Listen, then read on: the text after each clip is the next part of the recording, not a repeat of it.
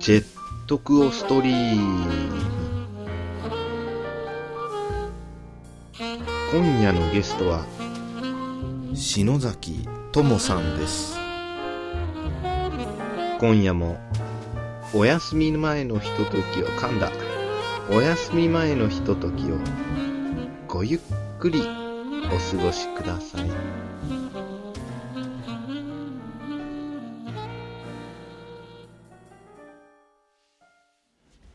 どうも、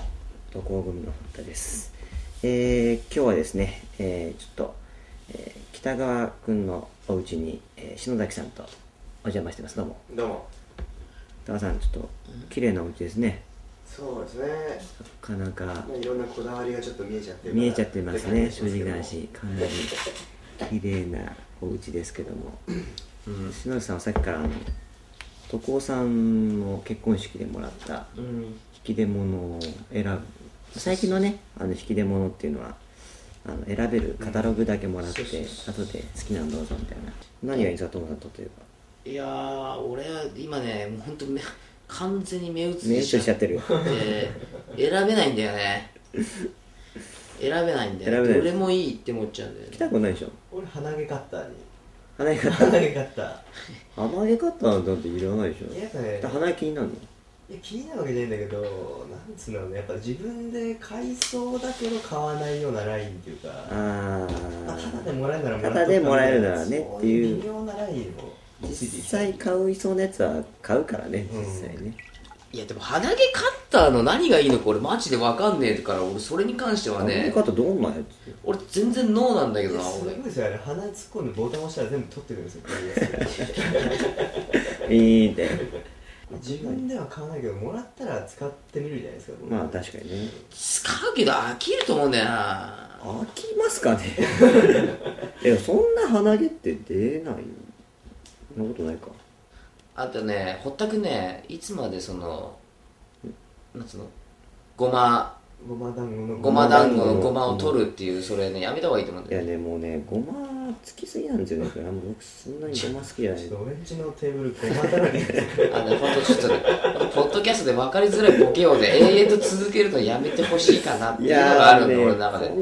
こんなにごまついてちょっと気持ち悪いなと思って。正味何分ずーっとそれでね北くん家に来てからずーっとだよ、ほんとこれね、違う、お餅だからくっついてるんですよ、すげえ。食べ物でもいいんじゃないですか。食べ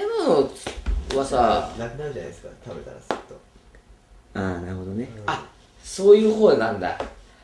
俺は思い出っていうか、そういうのは取っときたい方なんだよね。僕、ダーツにします。ダーツ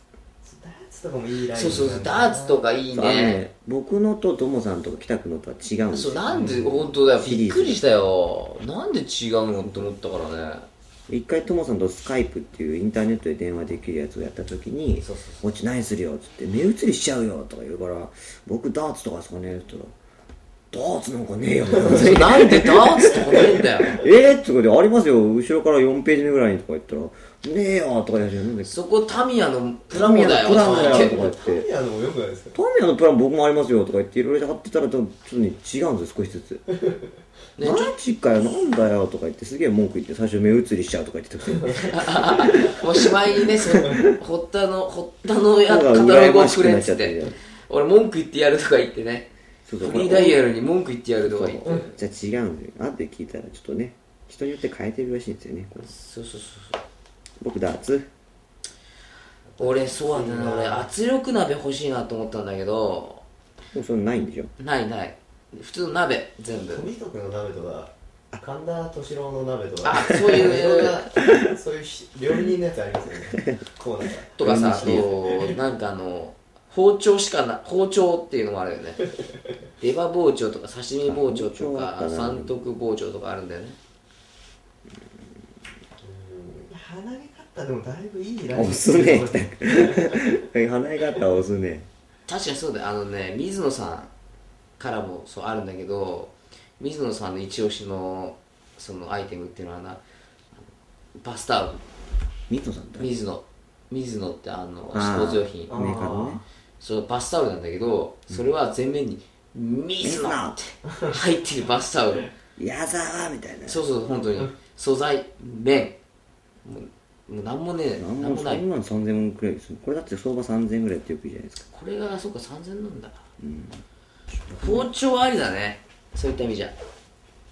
ああ、鈴木さんにあげてもいいですね。なんで？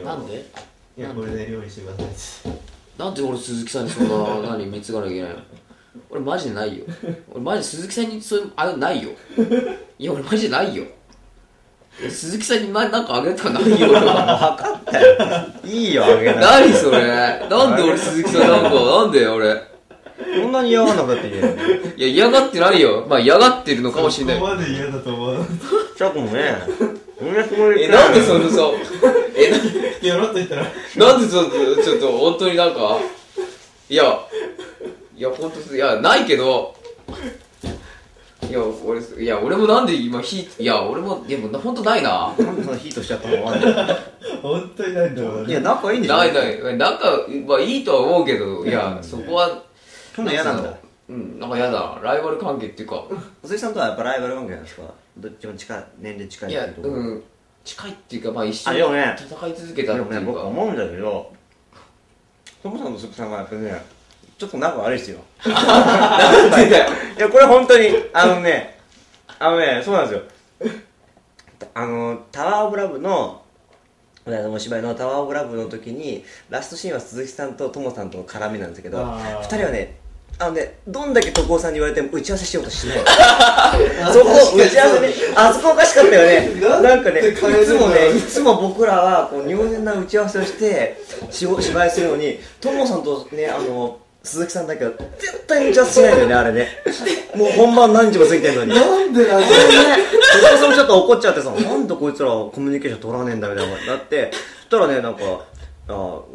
モさんが、俺は止めるだけだよとか言って、スーヤンの動きに合わせるだけだよとかって。どっちかっていうと、トモさんが鈴木さんのことなんかこう、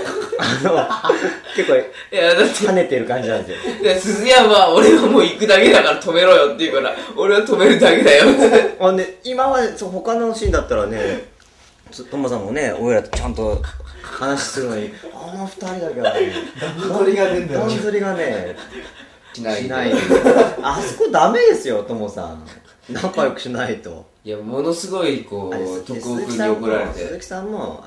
ダメ出しされるの嫌いじゃないですかあの人嫌いだよだトモさんはちゃんとダメ出しをする人なんで鈴木さんに的確にダメ出しするんだけどそれは鈴木さん的に耳が痛いみたいないや俺鈴木さん避けられてる俺が言うと逃げるんですよそう言うと鈴木さんに俺がこういうことやろうよって言ったらわかった本番でいけるって練習しない今練習だからなんだって言うんだよあれも良くないですよねあれも鈴木さんもだから言うても俺と鈴木さん同期みたいな雰囲気がやっぱあるからトモさんに言われるとなんかちょっと向かってくる逆にね下からだったら聞かなきゃなみたいな先輩的な気持ちが働くんだろうけど、うん、同期みたいなやつにこれやれよって言われると、うん、なんでそのイライラするんだろう逆に俺鈴木さんに言われるとちょっとイライラするから後輩のから言うと逆に平気なんだけどね平気全然平気こういう風にちょっとやった方がいいんじゃないですかとか言うと全然聞いてくるああなるほどなるほどとかやってくるんだけどトモさんと鈴木さん仲悪いんですよね仲悪いっていうよりも多分ねもうねそういうお互いのいやなんかねそう意地張ってるそうプライドみたいなのがちょっと出ちゃうんで、うん、そこで僕最近気づきましたよあそうなんだ、まあね、昔からそうだよいや俺そこはちょっと面白いなと思って昔から言葉で言わなくてもお前はやってくるだろうっていうのを試してんだよずっとどっちがお互い舞台上でお前は俺の言う通りにちゃんと合わせてくるだろうみたいな結婚できてないよ結構噛み合ってないよそれで俺は困るんですよしかも最後の重要なシーンとかでなんかその掛け合いがいまいちうまくいってないってもうイライラするわってそれは怒られますよ面白いな確かになんで打ち合わせしないかなんかねあれひどいよねあれ昨日言われたはずなのに言ってないからねそう、固くなにやらないんだよひでえなぁと思ってこれ3分ぐらいで終わんじゃねえのあれ3分じゃねえよ絶対無くなのにいやもう知ってんだよそんなのなんでやんねえんだよその場は10秒ぐらいでスズヤンがもういいやるもう後でやるからちゃんとやるからちゃんとやるからちゃんとやるんだなっつって終わる2週間も本番あったから後半しぶしぶやってましたからねひどかったですよ、打ち合わせも。俺どう動けばいいのとか佐々木さんが相談やっとか歩み寄ったら、俺は止めるだけだよとか、そういうね、なんかねじゃあ俺はここでこのラインから出ないからとか言ってるなんかつっけんのなんだよななんでだろうなあれどっちかというと友さんの方が意識してる感じがしましたけどねそんなことないよ。今のだってカタログの反応もおかしいじゃないちょっと料理関係だからですね、あげたらってだけでないよないよって俺そうかな、ちょっと鈴木さんにライバルシーンがあるのかな。ありますよね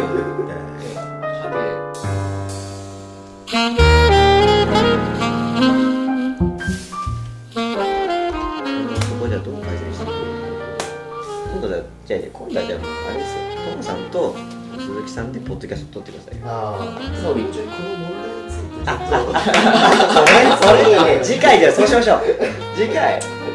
あ痛いな、それ頭が痛いよ。じゃあ次回はね、なんであの時打ち合わせしなかったのかっていうところでちょっとし